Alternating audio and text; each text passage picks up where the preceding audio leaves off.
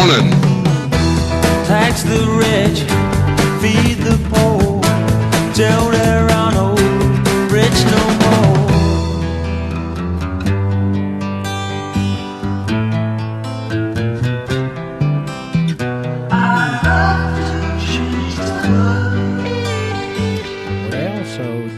go, kicking off another little version of our two hour get together. The old radio ranch is what we call it, just like sitting around out back around the campfire, you know, and the, that corral that's close up to the ranch house there. Roger Sales, you're a fire builder, and uh, you're along for the ride. It's the 24th of September. The People's Patriot Network, our fledgling uh, little uh, platform, and just as the show started, uh, Shane called in to check in on his daily check in. And so that's why you heard the irritating Skype tones and the over the beautiful chords of Alvin Lee and 10 years after. Shane, how you doing? Welcome, buddy. Shane. Well, I don't know. Can you hear me? I hear you now, I think. I hear you. I heard you when you called in. All right. Okay. Okay. I'm here for my lesson of the day. I don't know what lesson. Maybe we'll carry away You some lessons today. Do what? Student, and you are the teacher. Well, I try and be. You know, you can't sit Yeah. here and just uh, hammer on the same old stuff every day. So it, it's. Uh, uh, I was thinking about that right before the program started, actually, because it's. Um, Yeah. For me, it's a little bit of a challenge. Uh, so what you tend to do is drift uh, to current events and things that are happening, and try and take those bits and pieces out of those events and tie them back to the primary lesson. I think is what I've tried to do. Um, it's uh, all new to me. I just keep walking down the path, and every day I think, well, maybe today's the day that we're going to get somebody new in there with big questions. And you know, it's like a couple of weeks ago. I think his name was Gary uh, that called in one day, and uh, for he was a real newbie. Okay, I hope he's listening today. He was down there in the Florida Panhandle somewhere, and um, but he'd been a pretty traditionalist all his life, locked up into the system, and all of a sudden, I guess he'd just woken up.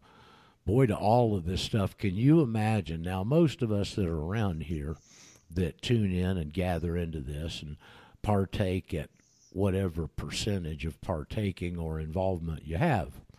Uh, we've had many years to edge into this and acclimate our minds to the shocks and and go through all those things. But boy, people that are just now starting to wake up and they get all of this at one time. Oh, Lord of mercy. It's hard enough to digest it when it's one little old bite at a time. Uh, but I feel Yeah. sorry for these people that are getting the drink of the Hmm. proverbial drink of water out of the fire hydrant these days.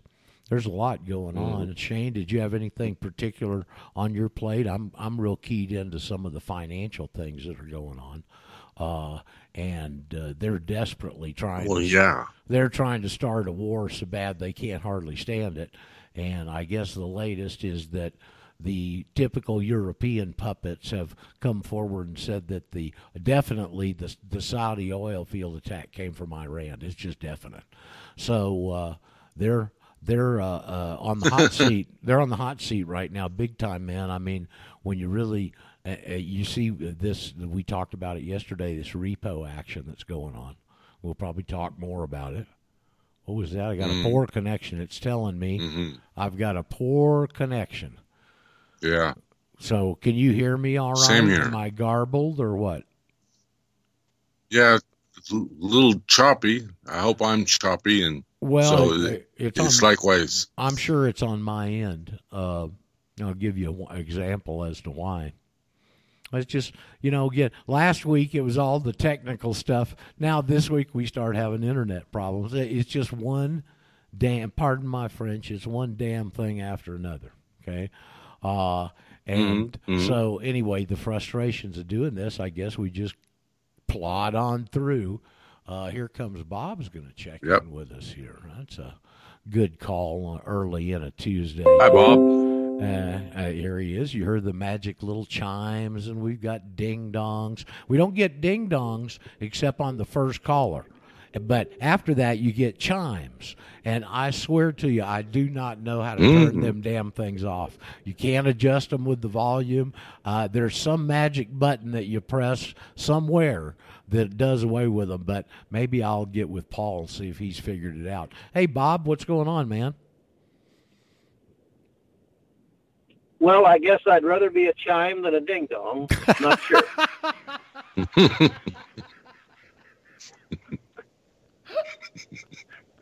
Welcome back.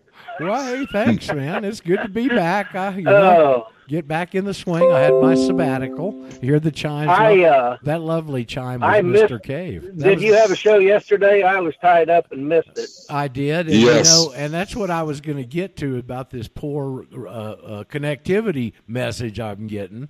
Uh, I tried to upload the show la- ye- from yesterday to Castbox. It it was still up trying to finish uploading when I went to bed last night. Okay. And so I got up this morning and started. I. I mean, it's just one thing or another, man. Uh, but yeah, I guess I'm back. It was just a little sabbatical, Bob. Just a little sabbatical. Yeah. Well, I listened to the Brent show last Friday, and of course, it was Brent without you for a while for me on the Castbox, and I missed it That in was real time. And then yesterday, I was tied up, and I missed it in real time, and I went on, and I didn't even know if you'd had the show. I it, assume you did. It was a good But show I went on yesterday. Castbox last night, and it wasn't there, and I'm thinking, well, gee, I don't know, maybe they didn't even have a show. I tell you, man, it just you know, Oh. last week was the tech, last week was the technological fiasco, and we did get it straight about thirty minutes into that show, Yeah. and you could hear all of us. And then this week, it's the poor. It's the poor internet upload week. It's not the problem is on my end because my Yeah. upload speed is 100% limited and the very highest that I've been able to get is 0.59. 0.59, not even one up. So that's uh, that's why we get the choppiness and stuff. I'm virtually sure, and I don't know. I'm kind of noodling. There may be one other one other way I've got to try and alleviate it and get a little more upload speed. We'll see. It's just like everything. Well, here's the funny part, yes, Roger. yes. Here- Here's the funny part. When you and Shane were talking about it being choppy, and I was listening online on my mobile through the uh, window on the on your on your site, I didn't Mhm. get any choppiness. Huh. None. You were you were discussing it, and it wasn't good. So I was going to call in and say no, you weren't.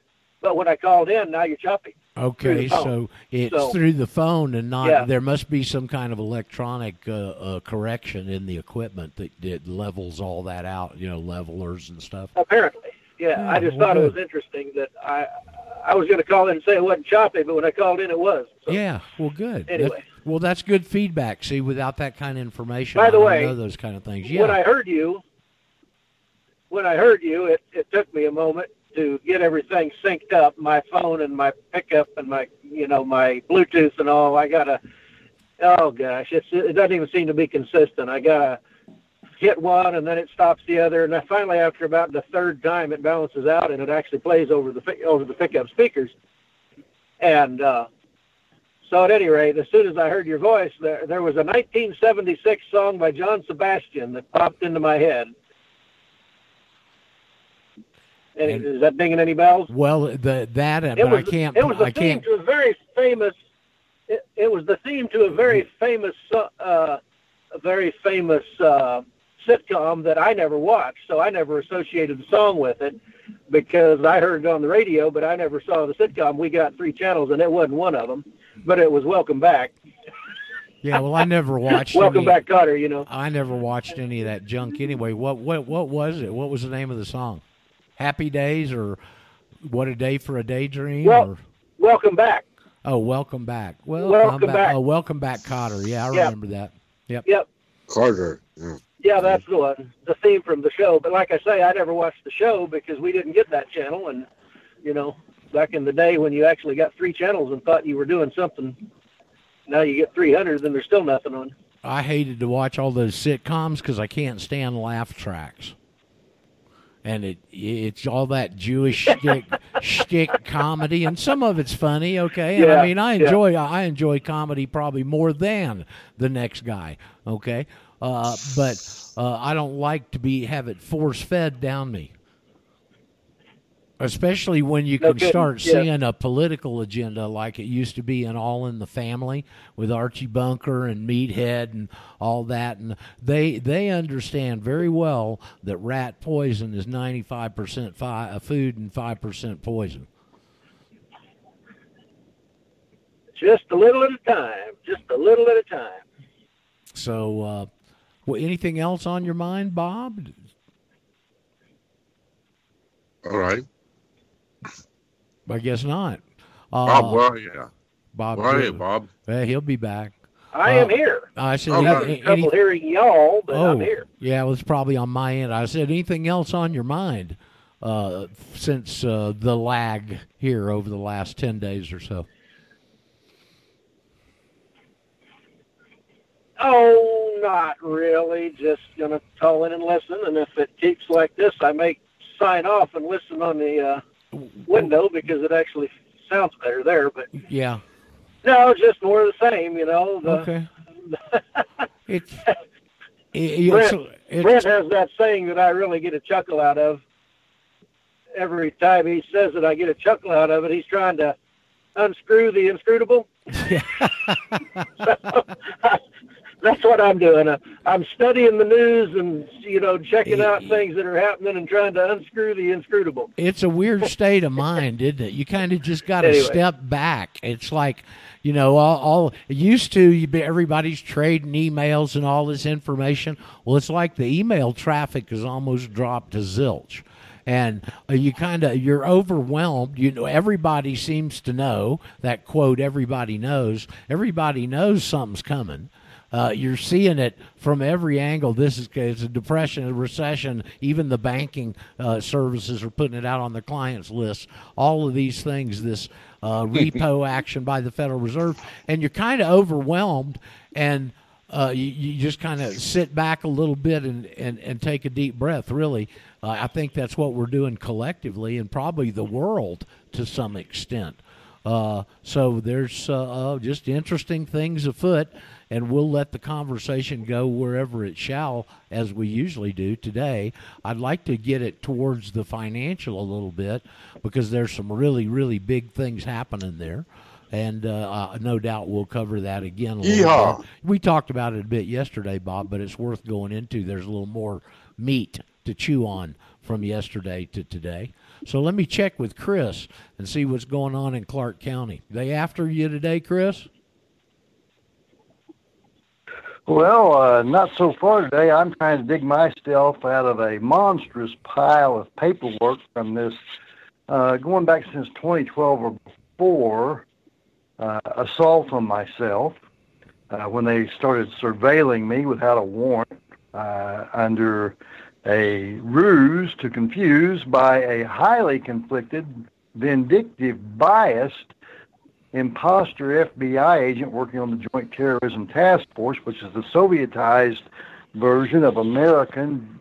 Uh, they call it the Homeland Security, uh, which is really the Fatherland Security. That's the uh, Stasi, the secret police, the KGB. Um, this country is really in a heap of trouble. Man, I think that's the understatement of the Yes. day. Um, now, Chris, you said something. The imposter FBI agent. Yeah, well, it's a felony crime to impersonate a federal officer, but apparently they've given themselves the privileges, the private permission, if it will, uh, to be immune from uh, being charged with this stuff under the uh, uh, supposedly being above the law, which makes them outlaws. And whenever a guy puts his name out there with a card that says he's an FBI agent when he's really an undercover Metro detective impostoring as an FBI agent because he's with a Sovietized Bolshevik uh, Joint Terrorism Task Force here in America, which is in violation of the Pinkerton Act. It's creating a um, global In fact, FinCEN's part of this deal. These global crimes enforcement networks, Do you these have so-called joint terrorism task force, is really, really insidious uh, invasion of the people's rights and uh, expansive global police state. Well, from their point of view, the people don't have any rights. They're pieces of property, and they put these systems and organizations in in place and operating to take over and control their property. So you see, all it is is just a, a point of view shift.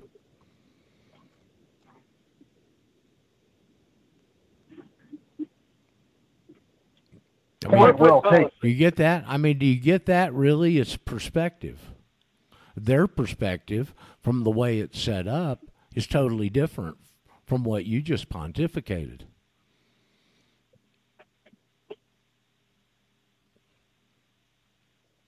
Wow. So, Chris, Well, somebody think we're seriously over the target because there's a little clipping now. All of a sudden, no, no, surprise, no, no, surprise. no, no, no, no. It's it's the internet. It's my internet upload speed.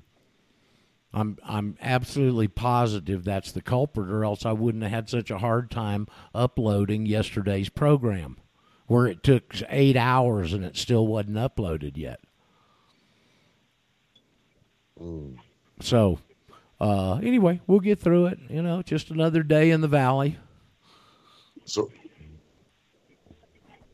There That- is that's some just next to no upload speed, isn't it? A point. I, I mean, Chris, I'm not kidding you. I, there, there's a, a thing, a, v, a VU meter you can click in that shows net speed, and the high. I've got 10 megs hitting the house download, but the upload speed is the problem, and the highest I've been able to get is 0.59. It's usually at 0.5 or below, and that's probably where it is today. So anyway, we got to bear with it, or I'll just uh, fortunately for us, we hear it, but like what Bob informed us, it gets corrected over the stream somehow and equalized, and it goes out all right minus the clipping for the most part, I would think. So anyway, we'll just keep putting one foot in front of the other. This is a question I wanted to ask you, Chris. You said he had he was a Metro detective with a card that stated he was an FBI agent. Do you have a copy of one of those cards? Oh yes, I have preserved. I have it in evidence in several cases, and there's a U.S. code. I don't have it right here in front of me, but I think I can look for it while we're having this conversation. they- what do they this morning say? And give you the Have you been able to bring that up in court, or you just got it in your paperwork? Oh, I have it in several court records. Of course, they like to suppress that stuff and put it under seal every chance they get to hide the crimes that they're committing against me. Well, I have no doubt about that. But I was just the question: Have you been able to address that verbally in an open court, or is it just in? You said it's in the court record. Is it in your paperwork, or did you get to confront them with it?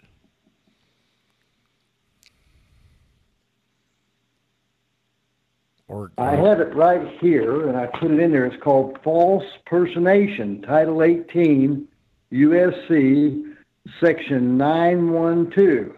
An officer or employee of the United States, whoever falsely assumes or pretends to be an officer or employee acting under authority of the United States or any department or agency or officer thereof, and acts such shall be fined under this title or imprisoned not more than three years or both. All right. Okay, that's all well and good. Did is I'm trying to have you got them pinned against the wall on this? Have they ad, admitted from the FBI that he was not employed by them? Well, remember, under this uh, Sovietized Joint Terrorism Task Force, they assimilate not only local so-called police and uh, agencies, but NGOs. This is where the Fusion Center, the Terror Screening Center, the Terror Screening uh, Database, the TSB uh, DB. Uh, this is where all this stuff comes from. It's the global Sovietization of all so-called law enforcers, which are really private for private profits corporate mercenaries masquerading as public servants because they're serving the corporate interest of the global bankster gangsters and the uh, Bolshevik communists that want to take over the world and not the people. Well, I think the lesson for us to take away as a community, I guess that's what we are, a community here, is that this is not a position you want to let yourself get in. Okay? And I, I really have maintained since the start, if you would have known this information years ago, Chris, and had that document on file, I believe that you would have avoided a lot of this because they would never have wanted that to come up in all the shenanigans they've pulled against you. Um, and again, that just reinforces the importance of, of what we do primarily teach when we can, you know, get around to teaching it is that there you got a choice here and you can change your status and avoid all of these entrapments and entanglements. I believe. Eh, eh, history's proved me well, right. I don't dispute that, Roger. However,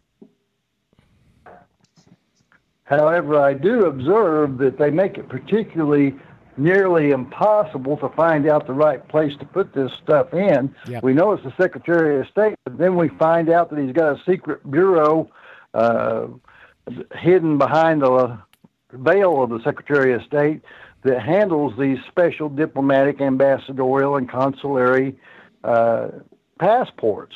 And they do all this sort of stuff for both foreign and American dignitaries and so-called state agents. Well, we, we we didn't know that, but I don't know that it makes any big difference. Uh, uh, the fact that they have little things in all these shadows doesn't surprise me at all. Well, that's all. My, that that's where that's where you finally jettisoned them to get your passport.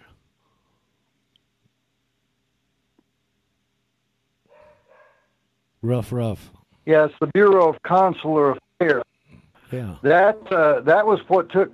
That's why it took me over uh, almost a year to get my passport from January the 30th of 2019 up until about a month and a half ago. Whenever I finally got it to the right place, I got my passport within three days.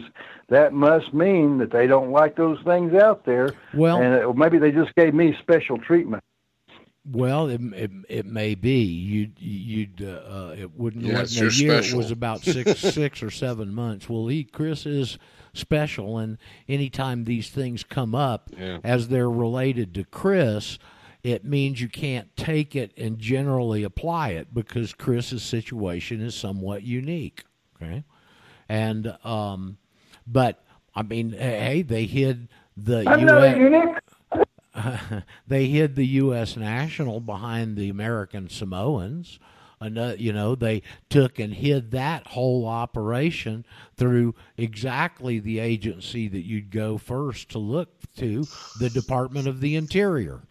So the Department of the Interior Eh, which of course immediately your connotation is the domestic United States handles American Samoa halfway around the world where they hid the old status behind another one. I mean, these guys are slick, man.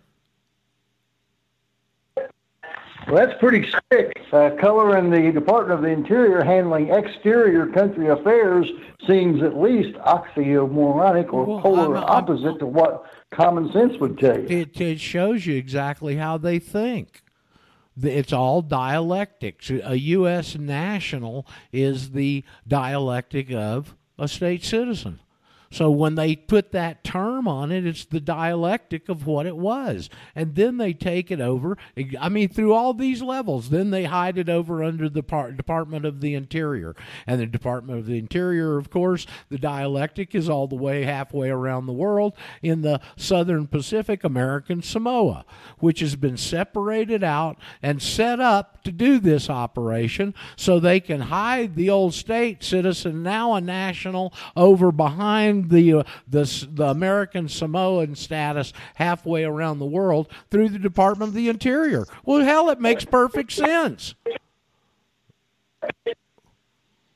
Well, and of course, labeling it a non citizen U.S. national may actually have some serious forbearance on the concept because I still maintain that citizen is Uh-uh. a disabled. Uh-uh. Well, no, you, you, uh, you haven't got you, you don't have it yet. We're not non-citizen nationals. We're U.S. nationals. The non-citizen nationals are the American Samoans. They can't be citizens, so they have to be non-citizens. That's why Well, that, that my that document you sent me, man, just says it all. All U.S. citizens are U.S. nationals. But these others over here, these U.S. nationals, But- can't be U.S. citizens. And to the point that That's when right. they receive a passport through American Samoa, it is stamped. This person is not a citizen of the United States.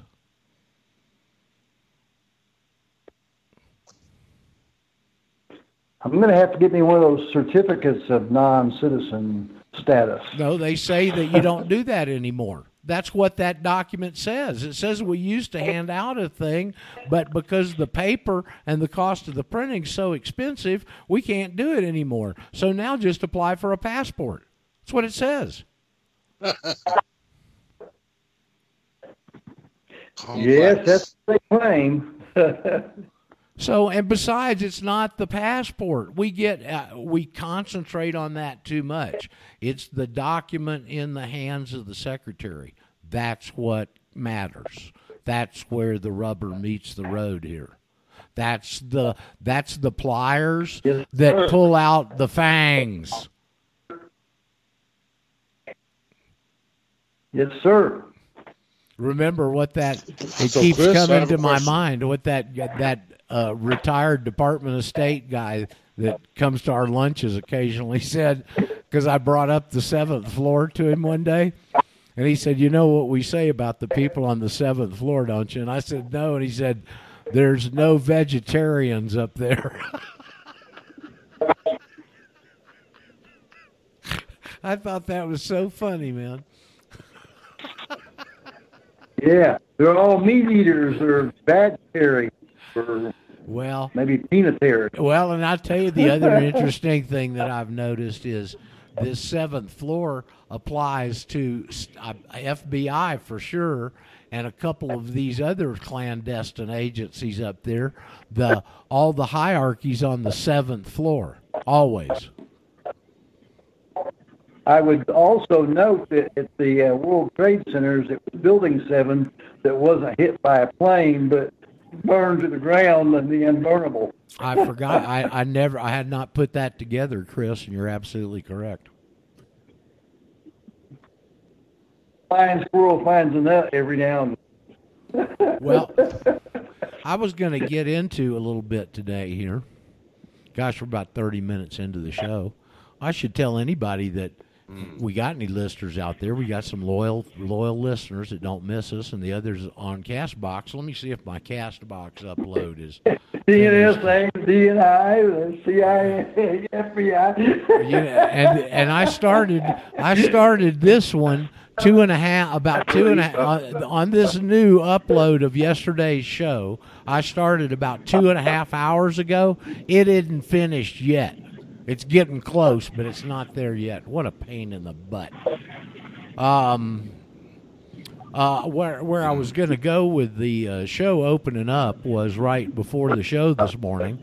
I got a chance to watch one of the latest Max Keiser episodes that's having to do with what's happened over the last it's about a month or more in total i think maybe a little bit more that this jp morgan manipulation fraud has started to come unraveled. And I'd li- uh, uh, there, there's some of the details that are worth mentioning. But over the overall thing that keeps hitting me is the change of attitude in the Department of Justice to go after this manipulation now. With the information they've got's been sitting out there for years. 10 years almost publicly, okay? And now all of a sudden, the DOJ has decided to start persecuting and prosecuting it, and the implications are pretty severe. Yeah, it's interesting the timing. You know, it's like the other the other one recently that comes to mind that we discussed. Why all of a sudden did they pop Jeffrey Epstein? He'd been running around for 10 years. Uh, why all of a sudden do they get him coming into some airport one night here back in July? Why all of a sudden is the DOJ shifted totally after this posture that's been taken for so many years and started to go after JP Morgan and not only go after them but the style in which they're going after them with a RICO type action.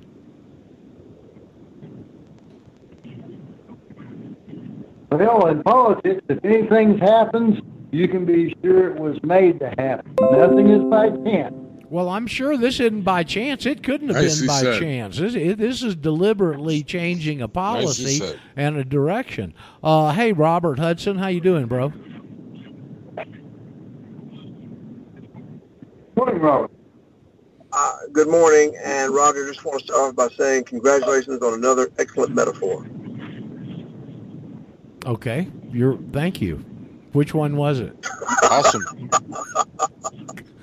Yeah, you dropped so many, right? Yeah, The well, uh, the one that, that uh, made my ears twitch was uh, the pliers that pull the fang.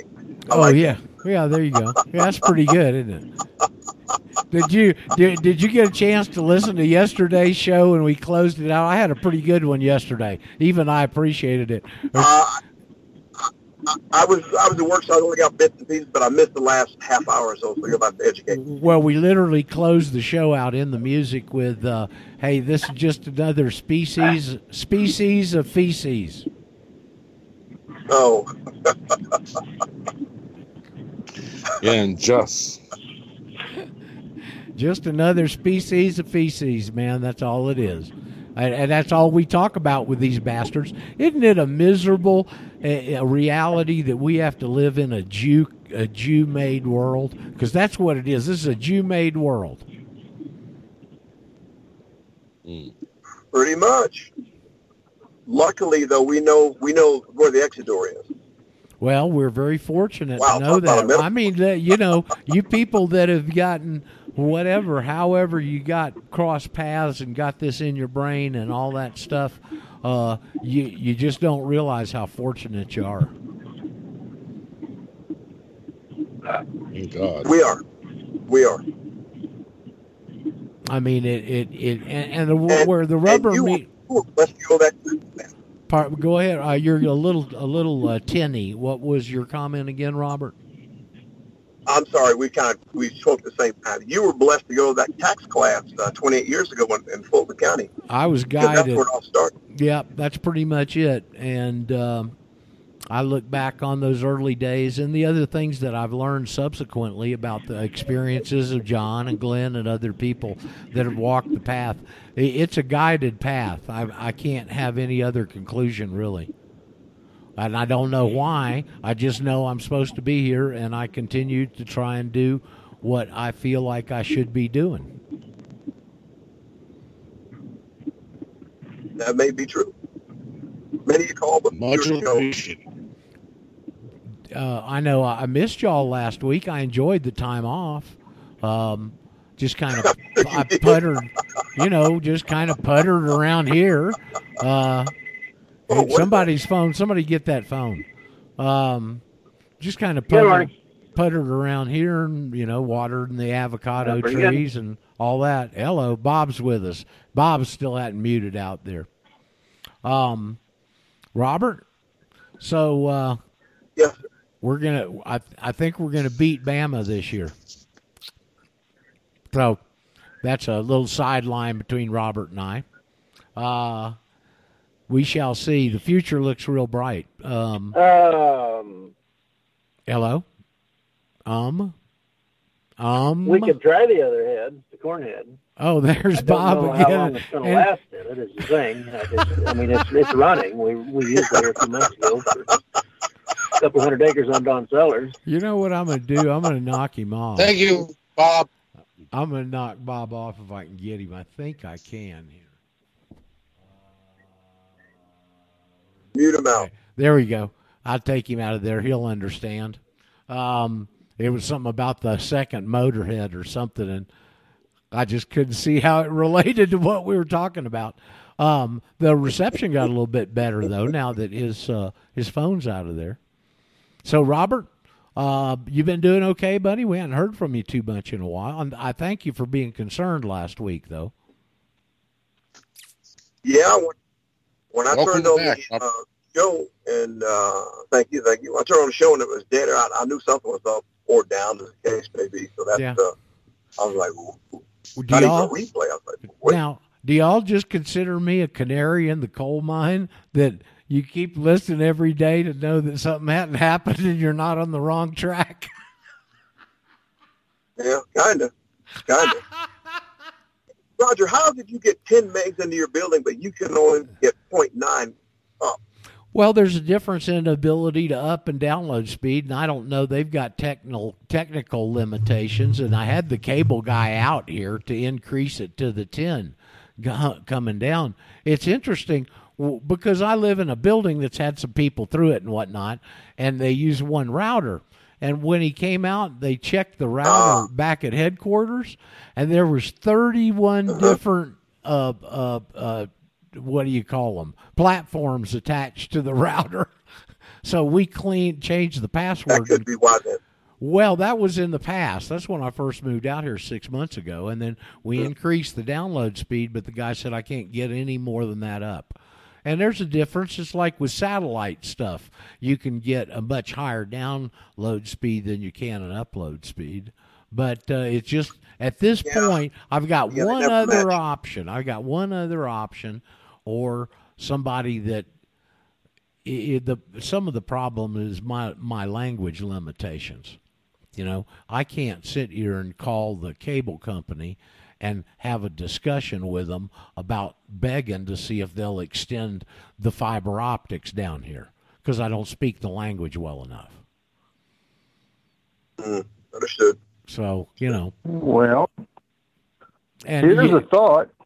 Having some knowledge and experience on that sort of stuff, you could have somebody come out with a trencher, put the PVC pipe in there, make sure it's good and tight, the gray PVC, turn it up at both ends uh, where you need it, and have the fiber pulled in yourself and turn it over to them.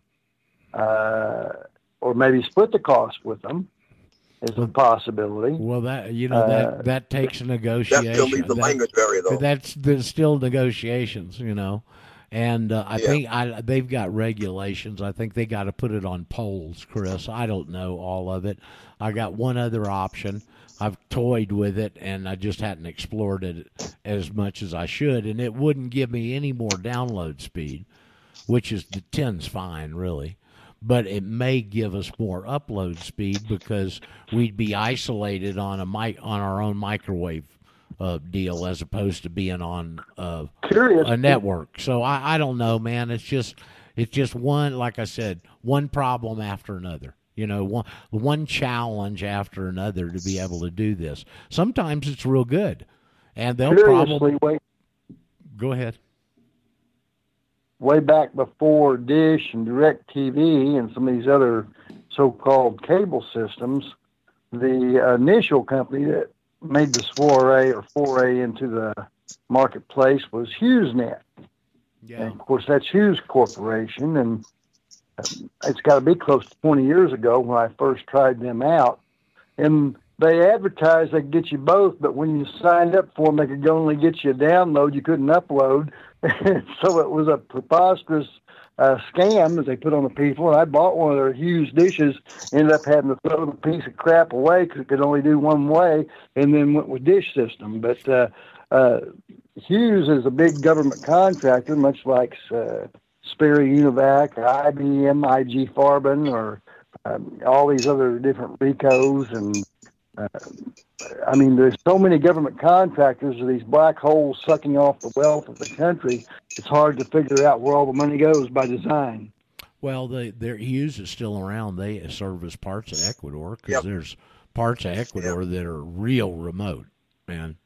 Um, so anyway, I don't mess with them. Jack tells me they're pretty undependable, just like you're kind of saying. No doubt. Roger, Um, where are you? Are you in the city proper, or are you five miles outside the limits? Where, where are you relative to the to the? Um, the. I, I there is a little town that I, the area I live in is a town called Coyaqui, C O L L I Q U I, Coyaqui, and uh, it's a, a little suburb. It's on the way out to the new airport, kind of. They built the new airport here a number of years, a few years back, and they put it from where it used to be, which was way up in Quito.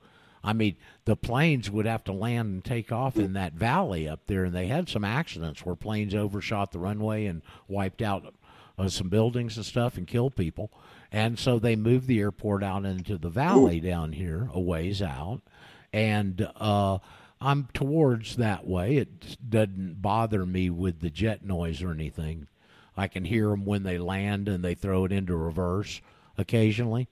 Um, but uh, so it's kind of out in the country. I got cows around me, and uh, you know chickens that crow all night long. I swear they do, man. They crow all night long, and uh, uh, and and all that. You know, dogs and but and there's a, a little bit of. Um, you get get into the town, the little town. It's not much of a town, just a couple word, you know, buildings get together, and really, and um, you go down this street, and it's paved for a little bit with these blocks. I can't remember what they call them. They got a name for them, and uh, those little kind of octagonal little blocks, and they put them together, and they they make a real good street, probably better than pavement you know. And uh it goes down and then all of a sudden it hits a little bit of dirt and it's not much maybe not even a quarter of a mile.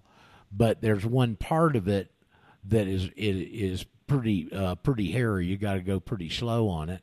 And um they're going to pave that eventually sometime with those bricks. We're kind of waiting for that to happen but they've been waiting for it to happen for a number of years and it hadn't yet but they have been messing with the sewer and some of that stuff and they've extended some of the lines and but once you get here now it's real nice. And it's about a uh, about a quarter of an acre i guess. And uh, uh, uh, mr mr mike uh, had been into some had had an investment pay off real nice for him and he put a pretty good bit of money into this place. And um, he'll never get what he's got in it out of it i don't think. But it's a real nice place and uh, lots of uh, flowers and I think there's like about 15 avocado trees.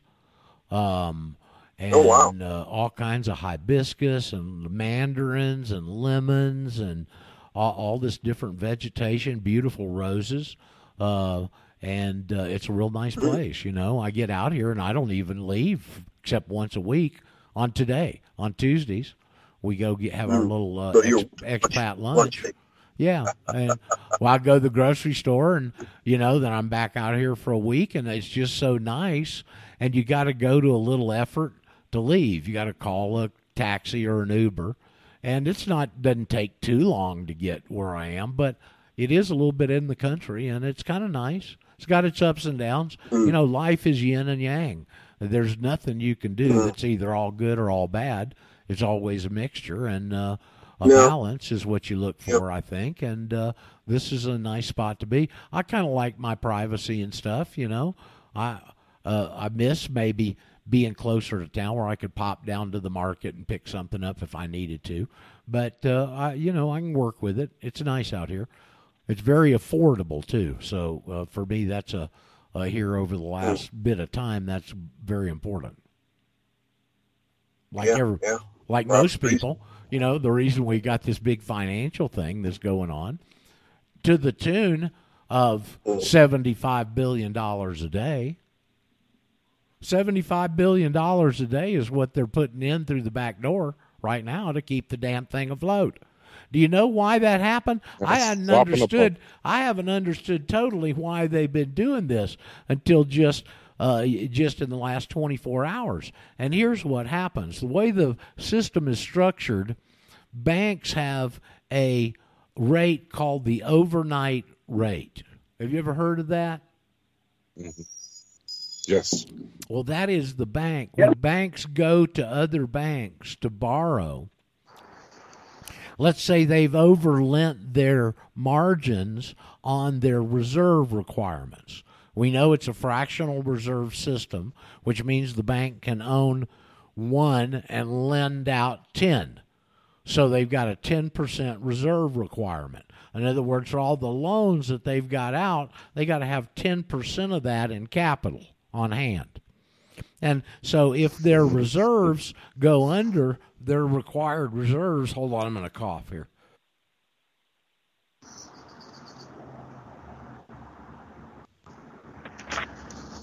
Excuse me. So if they're don't don't mind that truck. Don't don't mind that truck passing. Uh, they if they go below their reserves, then they go over to be within the regulatory framework. They have to go borrow the money, and they borrow it on overnight from other banks, generally, not from the Fed, but from other banks. And the rate, generally, if you're you're one synagogue buddy to another synagogue buddy, and you're going to loan him a little shtick overnight, you're not going to give him too big of an interest because they're of the tribe. You know that's in their book. All right. So the overnight rate had gotten as high as ten percent. So the banks weren't loaning to each other. So the Federal Reserve had to come in with this repo thing where they go into the banks and they take their tier one securities or whatever, whatever the collateral is, and loan them the money and they pay it back and they give them the securities back. All right. But the reason they're having to do it is because the banks don't even trust each other. Imagine that. Okay, and so now, okay, so that's the reason. Let, let's let's break it down. That's the reason that they're having to do it, but the amount and the size that they're having to do is seventy-five billion a day.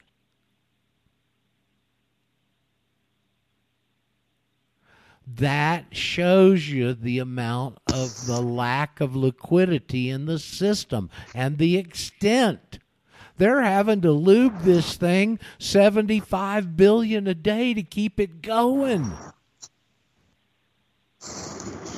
Wow. okay That's That's a lot of great kids. That's a lot of skids, bud. That's a lot of heavy, expensive grease. All right. But that's where we are. And that's why the panic is out there. And uh, it's just a matter of which days the is uh, some shoe going to drop. What? Is Robert? Is that Robert? Robert. Chris, that's you. Mark, are you on location? I'm not on location, but somebody is. I think Chris is in transit. No, no, no. I was muted out. It's not me. Well, it was okay. It was coming from one of you guys. Are, is everybody stationary, or is you guys moving? I'm outside listening to traffic. Well, Shane, it's coming from you. Okay. I'm Go mute. Well, I don't know. There's some kind of interference in there. It sounds like traffic in the background, but whatever. So uh, here is what's happening on this uh, J.P. Morgan thing. A, a month or two ago, they went in and indicted a trader, T R A D E R, and he rolled over. And the results of his rollover are the three people that they indicted or charged last week. One of the ones was named Noland, I think. And he was the head of the precious metals trading desk also two of his traders. Over the weekend, the JP Morgan representative on the London Daily Gold Fix resigned. Now, I'm going to, if you're interested in knowing this, and I'm going to give you what I remember, but you can go over to the latest Max Keiser. Probably maxkeiser.com would be the best place to access it. And uh, look at the one where he's talking about the JP Morgan charges. In the back half of that segment of the latest installment, he interviews Craig Craig Hemke, who's the metals guy. He's been on the scene for 10 years or so that used to call himself Turd Ferguson as I guess he's gotten to work with people like Eric Sprott and, and that caliber of people now, he's dropped the Turd Ferguson moniker and uh, just goes by Craig Hemke. But he goes over a really good explanation of this, and being as this is his specialty, he's been following it for a number of years, as has Max Keiser. And they bring out some very important background. Chris, you're going to be shocked when they were exposing it through the CTFC 10 years ago, and Andrew Maguire, the English trader, T R A D E R, that exposed the shenanigans in front of the open committee when they snuck him in as a witness, and he had proof of the manipulation, and they turned it all into the CTFC, and the guy that closed the case two days after it was turned in was a guy named Meisner. I believe they said his name was Meisner. And then a couple of days later, he resigned from the CTFC.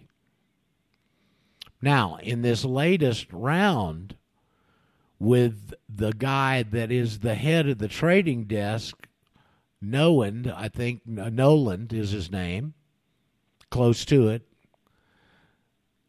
Guess who his lawyer is?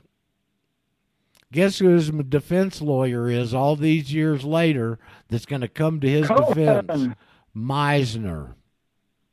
The guy that shut the case down that was working on the regulatory committee years ago, eight years ago. So Meisner is J.P. Morgan and the synagogue's fix man to make sure that none of this stuff gets exposed. And now he's come back in as it's being exposed and will be the defense witness of a guy that may be one of the key guys, the guy that ran the precious metals desk. Oh, what a tangled web we weave when we practice to deceive. It's a trick. We always use it. They do always use it. And it's not a trick, it's fraud. Nice quote, Roger. Okay. So, uh, anyway, that's happening as this thing unraveled. And again, as interesting as all of that is, and as indicting as it is to them, and as uh, reaffirming as it is to all of the community that's been fighting this mani- manipulation that I mean the the potential monetary damages of this over an 8 to 10 year span that we know about from a standpoint of other civil lawsuits, class action suits, other dealers, other banks, other investment houses, I mean, the repercussions of this are huge, folks, potentially.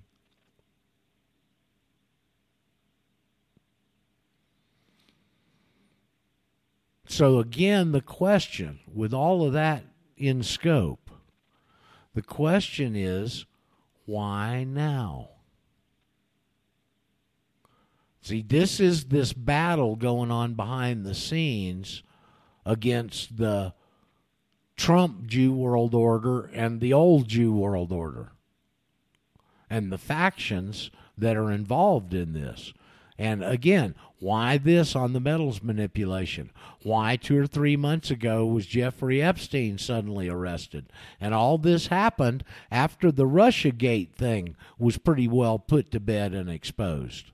So, do you see the timing? Do you, do you see my inquiry here on the big picture? Isn't that an interesting question? Yes. Why now? Why not now? Well, why not eight or ten years ago?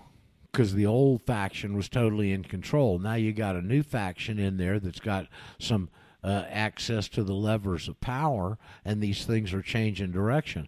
Now, listen, I'm I'm very disappointed in a lot of things and in a lot of aspects of Mr. Donald J. Trump. Okay, I'm it it it, it repulses me, but I kind of understand it. Maybe that doesn't make it good, but there are some glimmers of things that are good, and to the fact that these deep state players like Epstein and like these guys on this very key front that are getting potentially, well, Epstein got offed, but the repercussions still linger. But now this, this metals thing, especially at this time, and the timing, and the other thing is, are they trying to get the market cleaned up on the path to a hard money standard? Now, isn't that an interesting question? Is that what we're trying to do? Is get this morass of of corruption and deception that's plagued these hard money markets for well nigh a hundred years? Are we trying to get some of that straightened out so, because of the move? It's got to move to a hard money standard.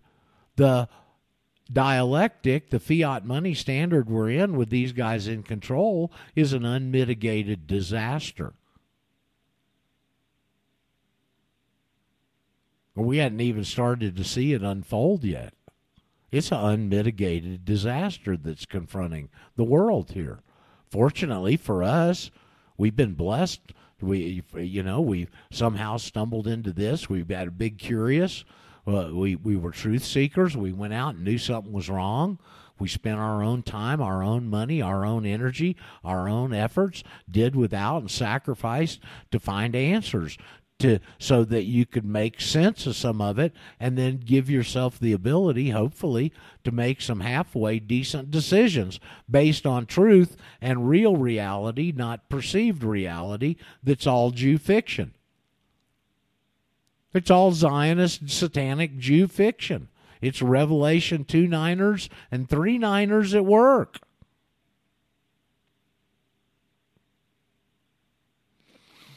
So anyway, that was one thing I wanted to cover, uh, and I think that's worth monitoring, no doubt, because I'm interested in it. I'll continue to follow it, and you just, you know, it gets to the point you can't follow everything.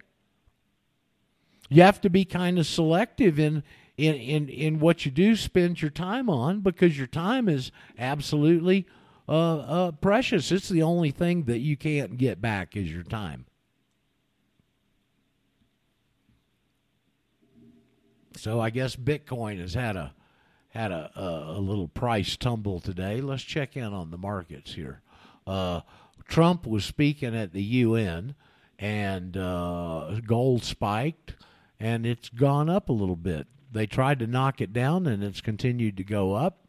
Uh, fifteen thirty is the latest I get on Kitco, and we'll go over here to Greg uh, bond chart, and the they got the price of bonds up a bit, which means, of course, the yield is dropping. Um, and uh, let uh, let me see what Bitcoin's doing. Anybody got anything to add here?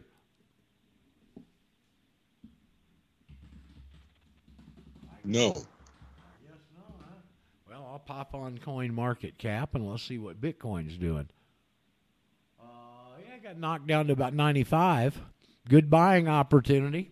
If you, anybody's got any cash, that's the problem. Nobody's got any cash. and I would dare at nine thousand five hundred. I would dare say none of our folks are plugged into the repo rate stream, and I doubt that you're getting any of that seventy-five billion they're pumping out every day. Do you think that'd be a fair assumption?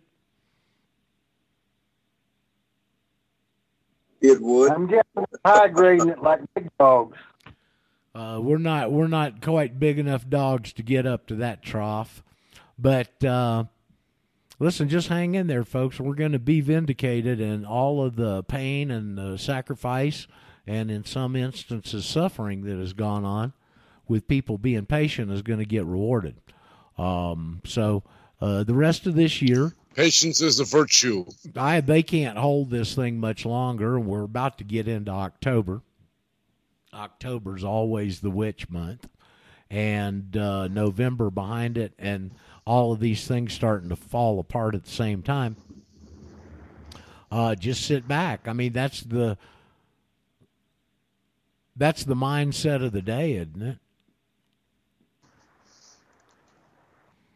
I mean, we Yes, can't. You can't do. loses. Well, you can't do anything to change it. The only thing you can do is do things to change your own self and your own future, and to try and get away as far away from Yes. that of from what's coming to the epicenter of this whatever of what's coming as you possibly can. Yes. So anyway, I hope you've been able to do that to some extent, all of us to some degree, and uh, that's about all I know. Uh, I should give the numbers if anybody is out there listening to this bantering. You got anything to add? You got anything to bring on board of relevance? You got a question? We'd love to have somebody with a citizenship status question that would call us, uh, and we'd be more than happy, gentle, uh, and uh, uh, what, what was the what's the old phrase? I'll be gentle with you, uh, even if you're a total newbie, and you can reach us at 404 404 448 1420. So we put that out there. Don't want to hammer on that too much because it just yeah. gets old. But let's go ahead. All right, good, Robert. Robert's coming to the foreground. What's on your mind, bro? Yeah, let's back up a wee bit. You were talking to Chris earlier. We are, as of the, well, I guess we always were, but with the um, affidavit in, in, in vogue sent to the, as you call him, head knocker, also known as Secretary of State, Washington, D.C., we are U.S. nationals. That's. That's my what I've been able to hone it down to, and that's why they hit it. You know, and I think I've learned over the years and trained myself to think like they do. Okay, so when you look at how they look at this, how are we going to make sure these guys never find it? Is we're going to put it over there with these American Samoans on the other side of the world that have got this very unique heritage and structure that totally coincides with these rights, these natural God given rights, and we're going to isolate their status so much that they're going to be the only ones in the whole system that have it. And behind that, we're going to hide the other ones because they're the same things God given natural rights as the American Samoans have. A- And then on top of that, they put a label on them and call them non citizen nationals. Now, the reason they do that, I believe, is for the innocent person that's looking at it and maybe has a question. Most would never have a question, they just accept. But for the ones that do question and they go, What is this national? and they've got in front of it the adjective non citizen. And so their thinking is they've been conditioned to think they're citizens. And so they see that non citizen and they go, Well, I don't know what it is, but I know it's a non citizen because they say it is. And I know I'm a citizen, so I can't be that. And that means it's not worth looking into. You know, Roger, and Robert, I have uh, come across some recent uh, law knowledge citations supported. I don't have them in front of me right now. I'll try to bring them to the table later on this week. But I can assure you that the word term citizen is not a good word. It's we've all been deceived to false believe that we want to be good citizens, and I'm not convinced that the founders didn't know the true meaning of the derivation of where the word came from. Well, I think they From did. the ancient Well, I think that they did, Chris, and they got around it by capitalizing it in the founding documents. I think so too, and well, that that may be uh, the capitalization in the founding documents could have some significance. It may Well, it not have to. had the No, no. burdens that are it- attached to it later on. The, and I'm going to tell you, it's not uh, may have. It's you know, not. the states It's not may have. might And I think I can prove to you that it's not may have had some significance because the only other words capitalized in that first paragraph are rights, duties, and God. Okay? Those words in that document are all capitalized, and so is citizen. That sets it apart and puts it into that realm to me.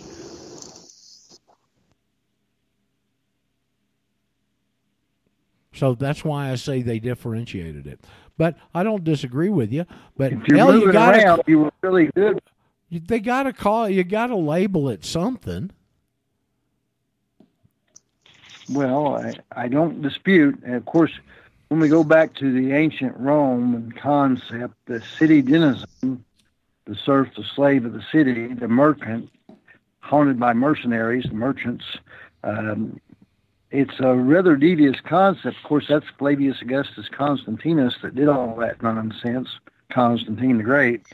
Um, Pliny the Elder and all these other guys, they were pretty astute in these word art trick and traps that they laid for all Well, of us to fall into. I What we're what we're dealing with is ancient, man.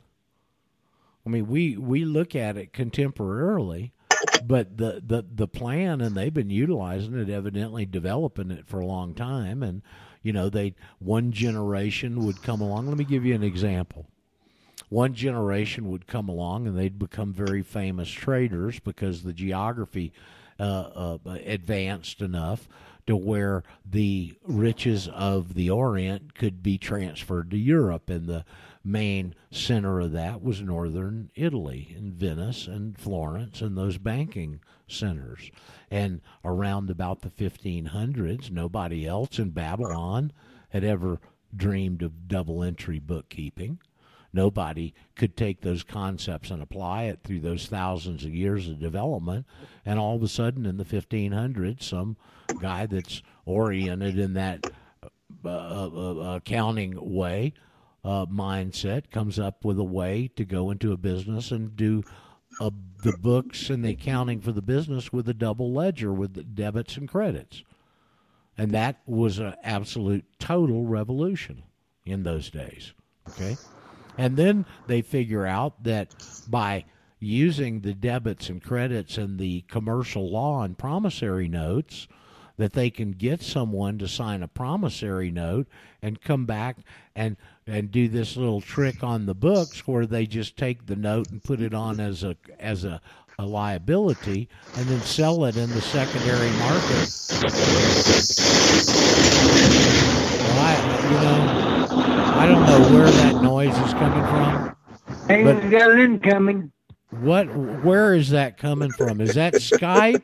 Are you guys on the friggin' highway? What's? Where's it coming from? The Wow. airport, Van Nuys, Okay. L.A. So- Sorry, I'm, I'm moving aside.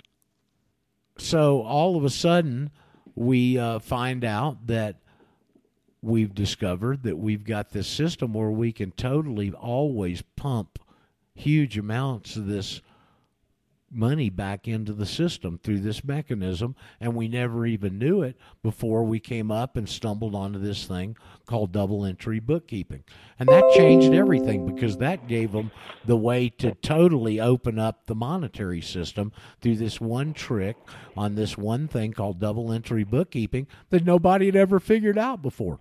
So it's on their whole deal goes for mil, but thousands of years and is one improvement on the other with all this deception backing it. How you doing, Daryl? Good to hear from you, man. Well, I'm uh, I'm uh, I'm I'm glad to be heard, and it's good to hear you guys. Uh, you've been you guys been chewing on this pretty hard this morning here. I've been in and out a lot, and and uh, so it's very uh, very thought provoking. Um, Daryl, why do you uh, do you this see thing on the this? Do you see Yeah, this change? Do you see this change that I'm pointing to of why are all these important total shifts in policy happening now going after the deep state? And could this one latest, the second effort, I'd consider the first prong to be Epstein, the second prong to be this DOJ thing with uh, J.P. Morgan. Is this trying to set the stage for an honest monetary system down the line? Or a more honest? Well, if if this, yeah, this this model this also might be the uh, the leading uh, the avant avant garde edge of uh, the cutting edge of uh, this executive order that Trump signed about a year and a half ago, uh, almost two years now. Remember that on uh, confiscating uh, funds and assets of uh, people involved in uh, child tra- or, uh, human trafficking and uh, uh, that of the laundry list of items. Yep. I don't know. Uh, uh, it's it's sort of conjecture on my part, obviously. Uh, Well, on all of our parts, uh, but isn't it interesting speculation? Because it's a really big deviation here all of a sudden. Yeah, well, uh, the nice thing about, I think, from our uh, perspective and the context of current events is that uh, w- uh, for several reasons. One, uh, the history that we're aware of um, by all means in different sources. Uh, the the context of word meanings that are is a uh, vocation, avocation of almost everybody here, um, and and having the having taken the time and effort to focus over a a, a relatively long period of time, staying focused uh, in a very unfocused and amnesiac uh, society, I, I provides us a uh, I think a a working base to which which to ask questions that are uh, and make observations which are germane, relevant, pertinent, and uh, so. Uh, from that perspective, yes, I agree. I've been kind of wordy about that, but uh, your your conversation on words always provokes me. Um, as Robert says, it tingles his tingles his brain and twitches his ears. And uh, here's a uh, really interesting quote by uh, Philip K. Dick, who is an author. He said, uh, "The basic tool for manipulation of reality is the manipulation of words." Yep. If you can control the meaning of words, you can control the people who must use the words. Yep. Uh, interesting choice where he said must use the words. You must use the words. Well, here again, uh, Well, he's right. For uh, their- this is where he's right. For is- for yeah. their control, you must use those words. You know, yesterday Yes, yes. Brent Brent well, this is where I don't fight fair. Yeah, Brent Yeah. came up yesterday. We were talking about Brent quite a bit. Let me just deviate for a second. I wanted to add this. And he hadn't filed, I don't Yeah. believe Brent's filed any paperwork or anything, but he did give us an admission that here, a, about a month or so ago, he was down by the border and he got stopped by a border control patrol guy. And the border patrol asked him, Are you a citizen of the United States? And he said, No, I'm a U.S. national. And he said, Go on ahead. So he is out there at least using it and probing the concept. And I found that very encouraging. Sorry to deviate, but I thought it was worthwhile. Go ahead, Daryl. No, no, no. Well, see, yeah. So he he di- he didn't use the word, which um, uh, corroborates uh, the the, uh, the premise upon which uh, much of our uh, perspectives are based upon. So uh, uh, uh, this is where I don't fight fair. Uh, I don't use their words. Okay, and and, I, I try to have enough knowledge and comprehension and context of their words to be able to ask them questions about the words that they want to use. So um, instead of being interrogated, uh, I I like to become the interrogator. and and and I, I come to this naturally because uh, in my previous career, which I, I talk about too much, uh, that was my job was to interrogate people. Uh, when they came up for check rides and oral examinations was to ask them questions. And and these questions these questioning and answering situations were jeopardy events where the uh, as the inquisitor uh, the, they had to answer the questions correctly okay in order to go re- retain their job or go to the next level of of uh, of recognition of um, authority and so they had to pass. They had to pass by an inspection through an inquisitor, and and we had literally thousands of federal aviation regulations and company regulations, and you had to know how to specifically apply all the correct. Uh, very obscure words and terms and definitions. So I, I, I don't have a background in law, but I have a background in in word usage and very specific, critical word usage. And uh, so I, I think that there's a lot of people out here uh, that in their background in their life, if they'll think about it and reflect on it, they, they have similar experiences and expertises and proficiencies that they can bring to bear. Um, and uh, so, uh, like like his, I, I ran across this the other day. I, I wish I had thought it up uh, because it it it tickles me so much. It's a dialectic, and uh, I hope you enjoy it. So uh, the the comment was, we we live we live in a in a time where there are questions that can't be asked and answers that can't be questioned. I just so enjoyed it. Oh boy, that's good. When I read that, uh, that is Uh, very it repeat, real Nicely said, yeah. Repeat Yeah. that again, Daryl, please. We Words, live in a Mr. time. Words. we live in a time we live in a time where there are questions that cannot be asked and answers that cannot be questioned. Oh, that's very good. There's the dialectic. All they're doing is playing with word dialectic. There's the so dialectic. very good. There's there's the there's the yin and the yang of yeah. Yeah. Yikes! Who wrote that? So, Who pinned uh, that? Who pinned that, Daryl?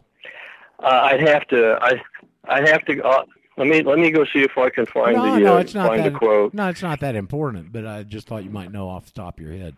Whoever did it, Well, did a good job. Well, it's I uh, it's like Tom. It's like Tom Schramm came up with the one years ago that that I remember coining. It said to, to those who hate the truth, the truth is hate. Yeah.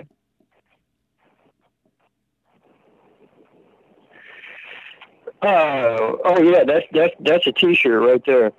I mean, uh, I I really I really think that we could actually generate generate some some supported revenue by uh, bumper stickers and and T-shirts with some of these great uh, one-liners, or as Brent would call them, zingers. Zingers. And A zinger, Hey, Rod, yeah. Yes. Who?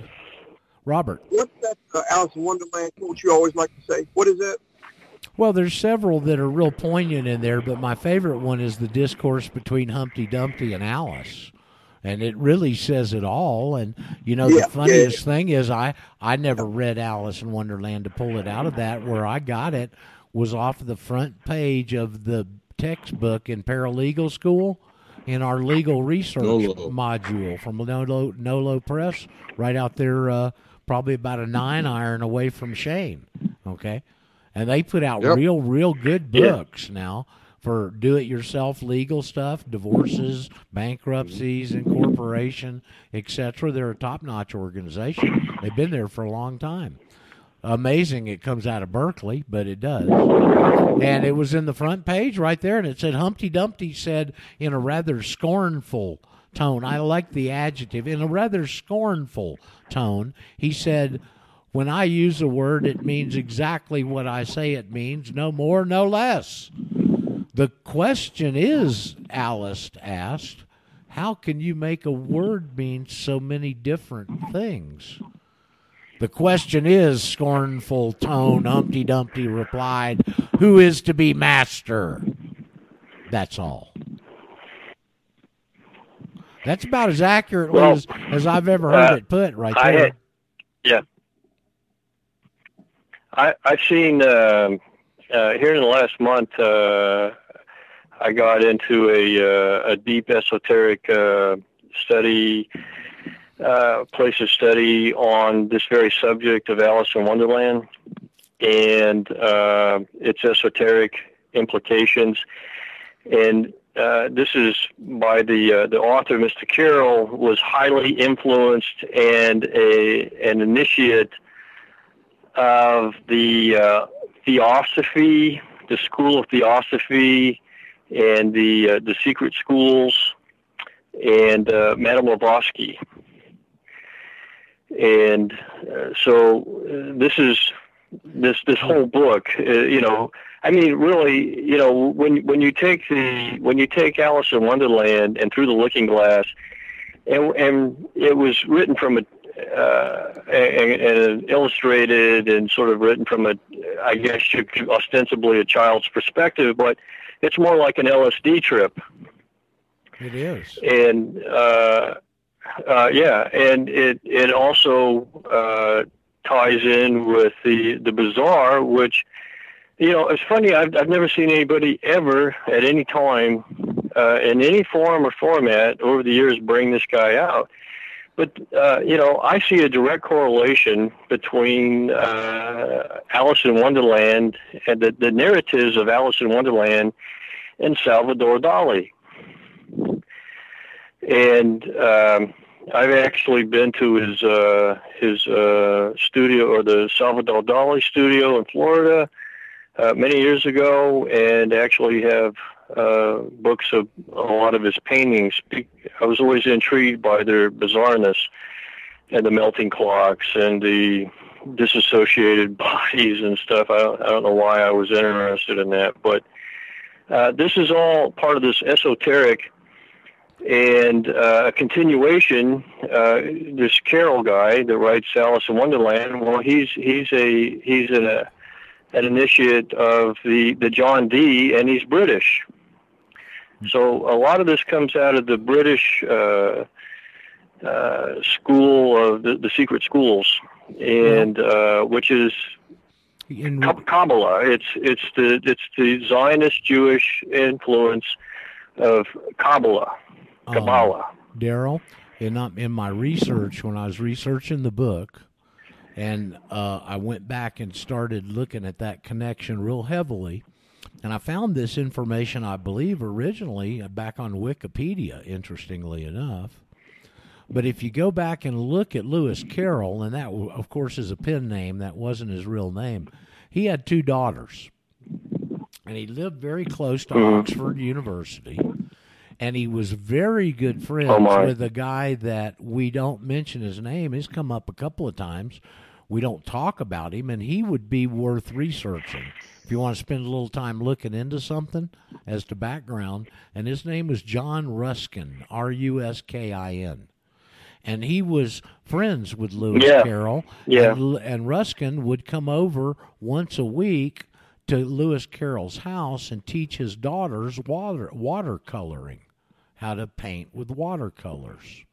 And um, Ruskin, of course, was the teacher that had all the influence on Rhodes, Cecil Rhodes.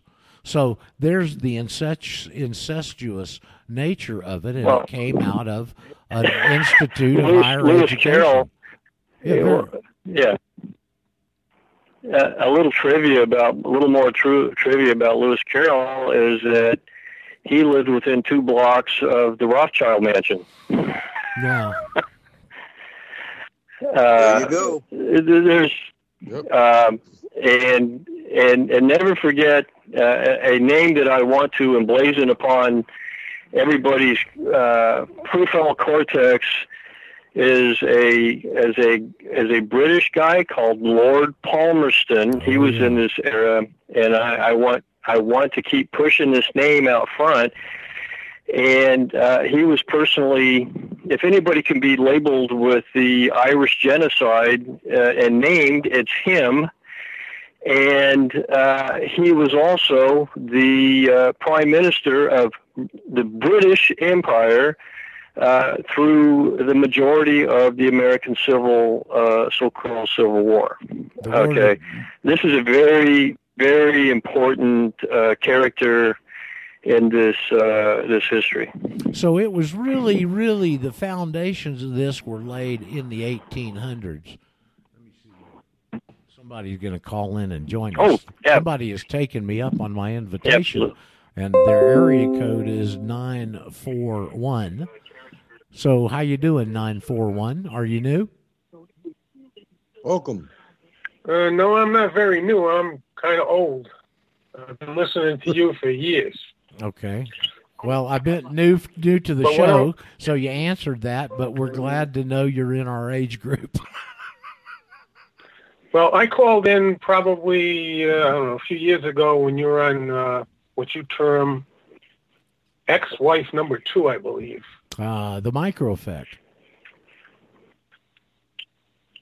Uh, no, no, the, the one it must have been the one before. it, Uh, Well, I what do you call originally it? I Uh, originally started out on Republic for a while, and then we switched over to the Micro Effect for a while, and I financed them for a year or two, and then uh, that was it, Republic. Yeah, and I got I got it shoved up my butt over there, and I moved over to the wonderful folks at TFR, and got where we got bounced because Bit Club Network's a scam. What's your name? Nine four one.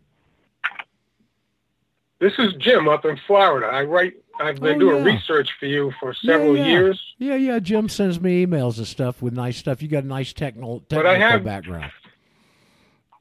I had question, and I wrote to you, uh, Chris, and Daryl, and I asked the question. I got no answer, so I figured while you're on your conference call, Yeah. I would call in and ask the question. Okay. Well, And we're glad you you, were, did. You're, you're dealing with the uh, topic today, a, a little while ago, of U.S. National.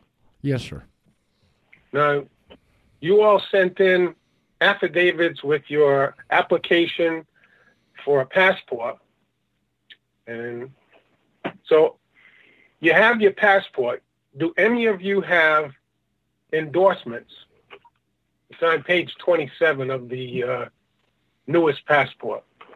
Well, I first of all, for me, I haven't gotten one in a few years. Mine's about ready to expire here next year, year after. So uh, I may Well, not be the still person would have, uh, ask. I think it's page, I think it's page 24 on the older passport, but there would be a, a page towards the end of the book where it has endorsements. And My question is, do any of you have endorsements? Uh, Chris, you just, are you still there, Chris? Chris, did you leave Okay, us? You still uh, with us, Chris? I don't know. He's he might be. Busy. I am still There he and I'm looking as we speak. And the page 24 in the book that I've recently received from the Bureau of Consular Affairs, prodding of the LA office, uh, it's for visas. Of course, Okay, those go a little further to page 27, please. Okay, I'm going to go over there. There's, 27 there's a is, page uh, after, On the on the back on page 28, it says uh, every generation has the obligation to free men's minds for a look at new Right. worlds. Look out from higher. there should be a page where it says endorsements. It's towards I the do end not of the book. see the endorsement page here. I'm going to go back a little further while we're looking. Perhaps Daryl can check while we're doing it. Yeah, I found on page 27. I was looking. Is that Shane? Yes, page 27. You, okay, do you have any endorsements?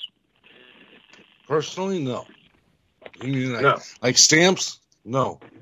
Yeah, there would be a stamp on your on your book. No. Okay. So you guys say I want to read from uh, let me find it. I want to read from Roger Sales' affidavit. I was born in Florida state of parents who were white, who were citizen dash principals, and whose parents time out of mind were and always had been white. And I skipped down to number nine. Come on, where's nine? Number nine, it says, uh, "In my and by my birth, I am a free citizen of the aforesaid state. Of my birth and derivative and immediate thereof, I am also a citizen of the United States of America, as contemplated in the constitutional contract of 1787." Now, it's been said several times because I listen to the program uh, almost every day that the Secretary of State is the expert in citizenship. Uh, No, no, that he's highest- not. The, you know, highest he- he's the uh, ultimate arbiter of all matters concerning citizenship. Now that Jim was written to me by the Florida Secretary of State when I well, inquired. I don't. I don't disagree. yeah. Okay, I I'm just I'm just being disagree. Let me eh, continue. Okay, and that goes back to, by the way, the 1835 Supreme Court case, uh, DRSA versus whatever. So go ahead, though. Okay, so nobody has any endorsement in their uh, passport book, passport book. No, Now, if you go, I sent you this. Pardon? No, you don't. So I sent you this several years ago, when I looked it up, and it didn't dawn on me back then. Um, let me see if I can find it. It's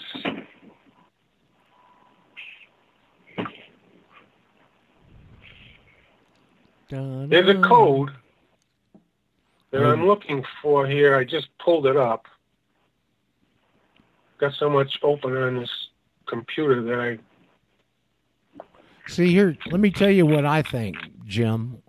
I I don't think there's any kind of nomenclature on the passport that's gonna give anybody any kind of discernible difference. Now, where have you traveled recently Well, I- and I left the believe country? there is. Have you? Well, just hold on. Let me finish, please. Have you left the no, country been recently? a long time. Okay. Well, you, then you don't know the procedure. And and when you leave the country and you have to have your passport, okay? And they take it and on that front page where the picture and the information is, there's a computer code down at the bottom of the page and they take that book and they flip it in this receptor at that the uh, person at the counter's got and it brings up your whole profile in the background on the screen. That's where the information is. It's not anywhere on the physical passport, with the exception that if you're an American Samoan, in that page you're talking about on the book, endorsements, is where I believe they would stamp this person is not a citizen of the United States. And it would be a negative No, yes, endorsement. I, okay? I agree. If you look at definitions under uh, 8 US, uh, see, 8 USC 1408, nationals but not citizens of the United States at birth. That's, that's lists- American Samoans. Exactly. You know, when I look at the definition of United States, it says the term United States, except as otherwise specifically herein provided, when used in a geographical sense, means the continental United States, Alaska, Hawaii, Puerto Rico, Guam, the Virgin Islands of the United States, and the Commonwealth of Northern Mariana, Mariana Islands. What I believe that's, and then I found Okay, it says on Wikipedia United States passport. United States passports are passports issued to citizens and nationals of the United States of America. Now, I think where you're chasing this uh, citizenship uh, of uh, Samoa, American Samoa, I believe that they don't have citizenship because no one ever did a treaty to give them citizenship. No, it- it- when they did the treaties with the other places, Do you have you studied because have you studied American Samoa very much? mm, no. Okay, I've well, read about that, it, That, that all right. Well, then I think that's where the What what it says is- here, Well, it, let me suggest something. Go back and put in. You're real good at search engines and stuff. Go back and put in American Samoa and the word plebiscite. Plebiscite. And this happened about 12 years ago, maybe. And the problem, the American Samoans can't get the goodies. That's the problem. And they want them because they have an I- I, I, exclusionary I followed status. that story in the news uh, a couple of years ago. Well, it was it was a number of years ago, and they tried to get it all the way to the Supreme Court, and the Supreme Court turned down certiorari on it. They wouldn't accept the case, and it fell back. It was carried up through the district appeals court in the District of Columbia, and they ruled against them. Okay, and the reason for it. And the reason they So, set American Samoa off to the side to pull this off, I believe, is because of their natural history and hereditament. In American Samoa, you own your land with no taxes and no titles. It's hereditary. It's passed down from generation to generation, and who holds the land is dictated to who holds the key seats in their legislature to make their laws. And you see, they can't accept the goodies and change their status to birthright citizenships, or else they couldn't own the land because it turns them into property. And property can't own property. Now, keep in mind, Okay, but- American Samoa is the only territory in the entire U.S. system worldwide that's like this. It's the only exception, and they made it the exception because the ru- the rights correlated to the original states' rights, and they could hide the U.S. national behind the non-citizen national. That's what I believe is going on here, Jim. All right. Well, give me a little more time. In your Well, what are you trying to say? What uh, do you? I, I don't know what you're trying to bring forth. all Are right, you- here's what I'm trying to get at. Okay, I good. believe your passport actually says the information, but we're not we're not seeing it. Well, that's right. It's in that it- code on that it's- on that. It's on the code No, on the no. photo page. If if you but if you claim to be a U.S. national, you should have an endorsement in the No. back of your book No, no. saying that you're a U.S. national. In the back of your. I believe actually what it is is is that when you put his passport in and tell them that you are a Floridian, a native Floridian, that you are now just considered a national of the United States of America, I believe that's true. but not the national of the United States, because then they would put that little code nine in your in The- your passport book. The the uh, national is a national of the United States of America. The U.S. corporate uh, entity has to recognize it because they don't the have any Declaration of authority over. Independence, Yeah. in the Declaration of Independence, when they when they put when they started uh, their organization, they called it. It says in there it's going to be called the United States of America with the T capitalized in the. It's not called United States. It's called the United States of America. And I think what they're doing on the passport, it says in there, even on mine, that it's uh, USA, not U.S. Well, it's got both. It's got both. If you look in the No, background, yeah, you- no. If you look on the on the photo page, if you look in the background, it says USA, but everything in the print In the nationality, it says USA. In the background on the back backing in the back. It says USA, USA, USA. It's imprinted all over the background on mine. But yet it Well, yes, talks about United States. It's got both of them, and the verbiage said a passport is only issued to U.S. citizens and nationals. It covers both areas. or nationals, Correct. And that's the only statement in the whole document. but it says I've nationals of the United States of America. Okay, same thing. You- Here, you know, listen, No, Jim, hold not- it, hold it. it all this over, thing- all this over the passport doesn't mean jack shit. What makes a difference is what's on the paper that's in the possession Well- of the secretary, and that goes back to the Supreme Court in 1835. That's why I don't try and concentrate on the passport. Now, I believe. Did you get a passport card? But these, Did you get a passport card? no. Okay. I think on the passport card is where you see the nomenclature that you're looking for. They don't put it in the passport. I believe it's on your profile, but they do put it on the passport card. So if you want to drop 35 Don't bucks, pardon me? Don't I have what? one. They don't put a series of code numbers that I could find that's not embedded in Well, that code on the photo page anywhere in the passport, the passport booklet. from I have a card. from the State Department. But you know, see, all It this is a mute. 09. This is a mute discussion because the passport doesn't mean anything. It's an ex parte document. I agree. I have a passport card in front of. Okay. What there's on one side there's numbers in in a sequence that they put on the passport card from people that have sent me pictures of one. Do you have those on On there the on back your card? side, on the back side of the card is where it has the barcode and the sequence of numbers. Some of those have your date of birth in there in a reverse order and other uh, sequential identifiers, I guess you'd have to call them. It also references the pass system, a gold bar.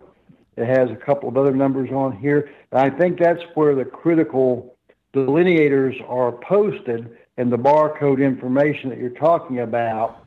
And uh, it is rather interesting for sure. Okay, Chris, let me ask you a question. Is From- there an 09 in your sequence there at the front?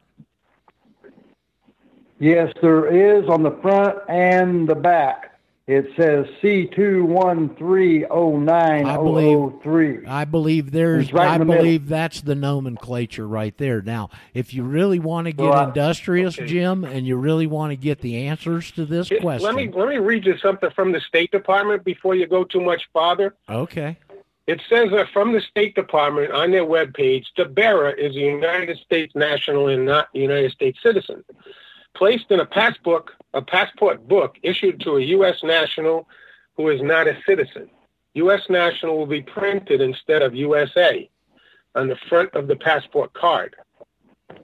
So do you have U.S. national printed on the front of your card, Chris?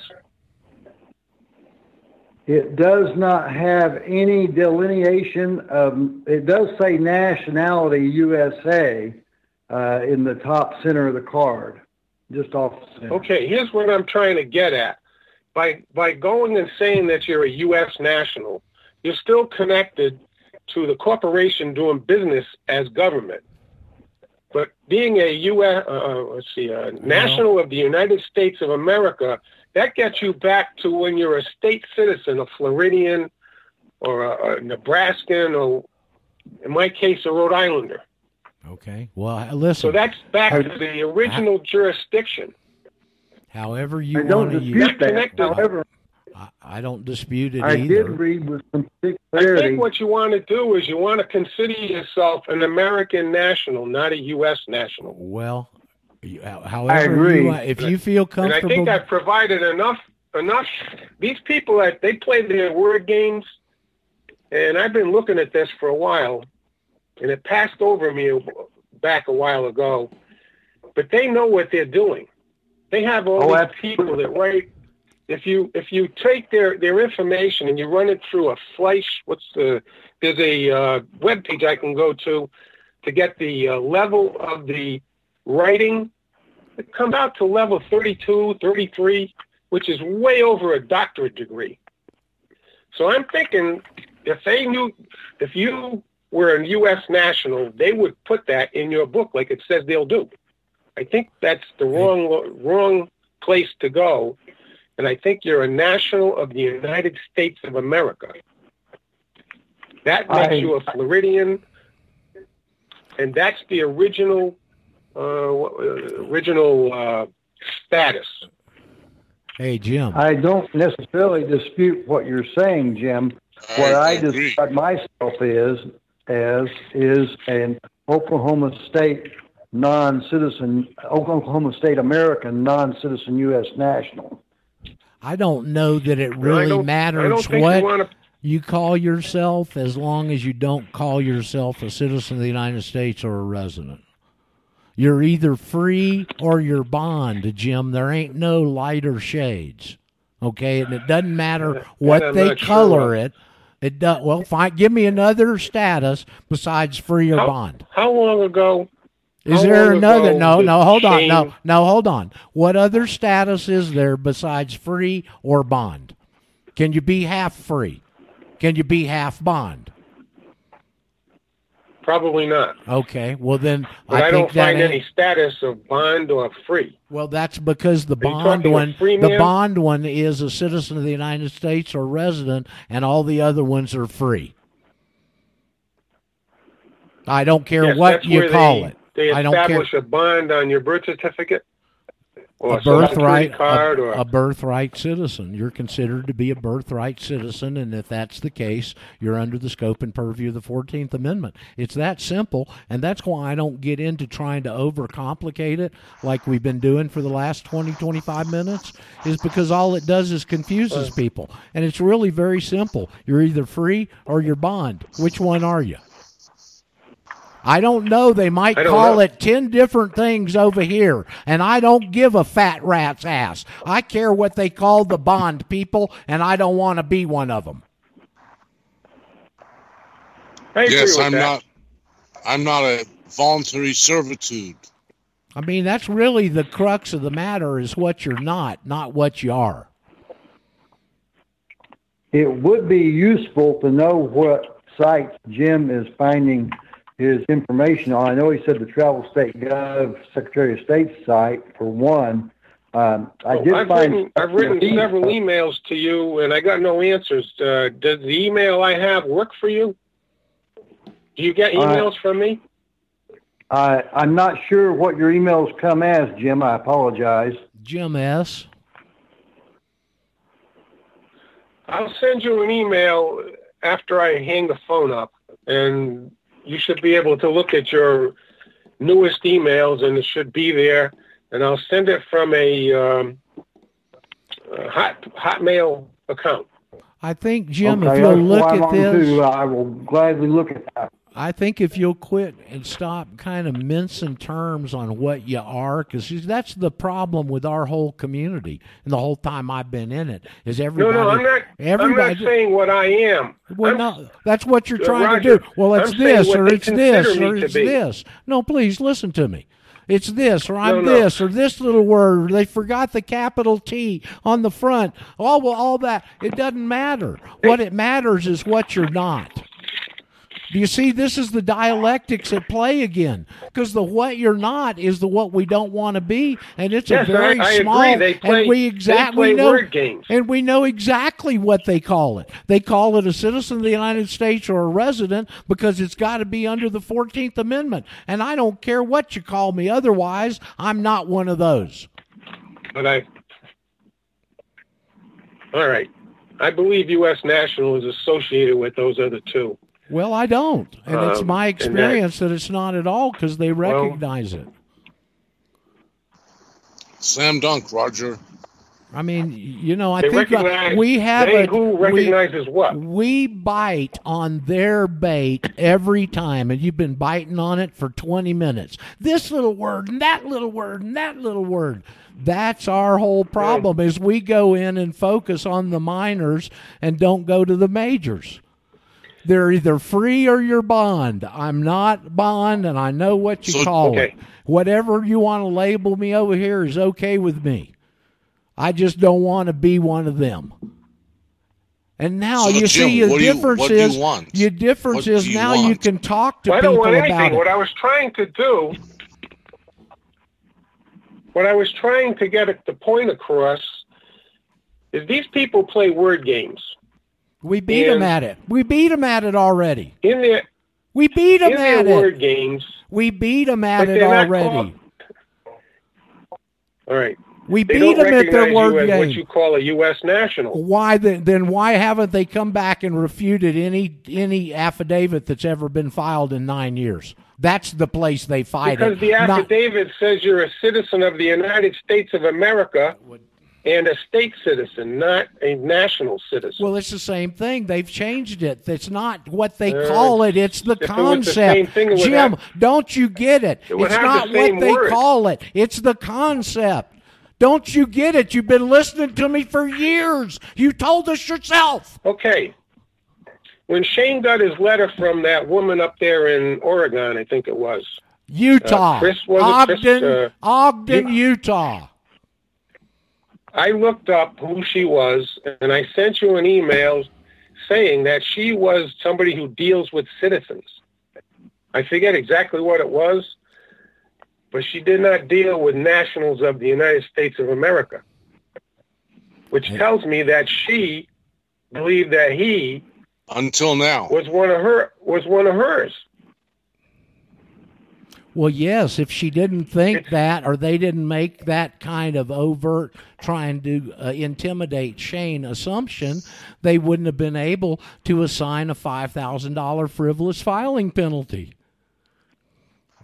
Yeah. So, anyways, And the letter that I that's what I was addressed back to say. well, I addressed back to them Pardon? was to get rid of that total presumption from top to bottom, which I think that effectively Yes. did. Well, Yes, there's been no you, Roger. answer from that, has there? None. There never None. will be an answer from it. The same Okay. reason Al Adask Well, never got an answer for his 66 questions. Right, because they don't want to put the answers out. They can't. It's all based on fraud. Well, that was that was my two cents. I mean, Jim, Instead quit of trying. a U.S. my- national to be an American. the, just it's not Thank you, what Jim. it's Thank not you. what you no Jim hold on don't leave yet it's not what you want to be it's It's what, what you you're don't know, right? It's what you're not. You see this isn't a parsing of words game. This is a word where you can get people educated where they can talk to other people about it. And you start getting into what you've been going over here earlier on this section that section this little that. You're never going to get people over the line doing it approaching it like that you're either free went or to- you're bond there ain't no other statuses I had an interesting visit at the court. I went to uh, jury jury duty uh, a couple of weeks back, yeah and they read this stuff out there and wants to know if your name if your name is presented properly. And I went to the woman and told her, "No, this is not my name." I, I went all the way to the manager of the department and never got an answer because they play these word games. That's that what uh, was it capitis to minimus or something like that. They they change your name into all capital letters. They own that name and they use it. And if I answer to it, then they figure that I'm there to represent that name. So they play these games all the time, and I just didn't know the games before. Yeah, well, I think They the capital answer letter. my- just I for think- a second, may I?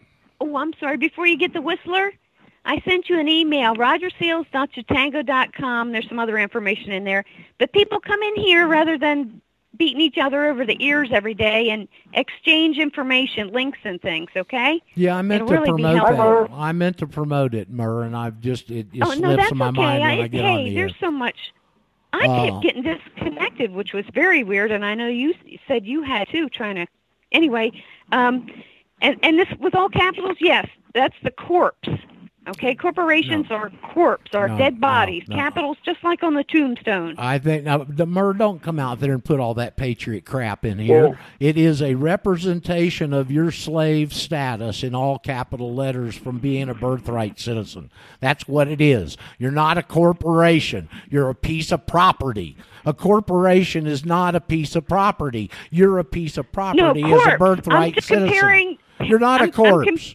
You're a I'm piece of comparing property. how they use word corporation. It's really corpse. Don't, don't, Corpse. don't, because all that does is give people false information.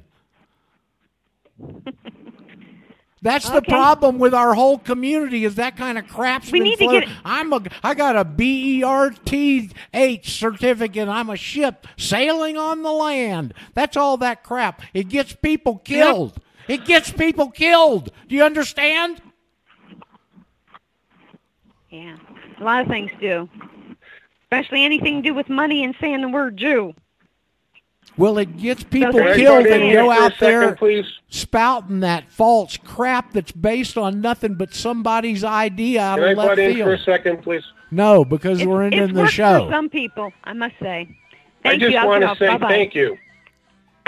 Okay, well you're welcome. I just And wanted to say thank you for taking my call. You're welcome, Jim. I'll get you in the database here, and you can call in again. And I'll say, All right, welcome, have a great Jim. afternoon and enjoy your meal. Yeah, we'll have a nice day today. I guess kind of cloudy in Ecuador today, a little sprinkly, but that's all right. I guess Paul will be with us tomorrow. I haven't heard day. anything different, so good spirited discussion today. I thank for everybody's contributing and sticking around, and uh, we'll be back tomorrow and Oh, kick it kick it all around again. So I'll see y'all then. Have a good day. Thanks, Roger. Roger. Cost of freedom buried in the ground. Mother Earth will swallow.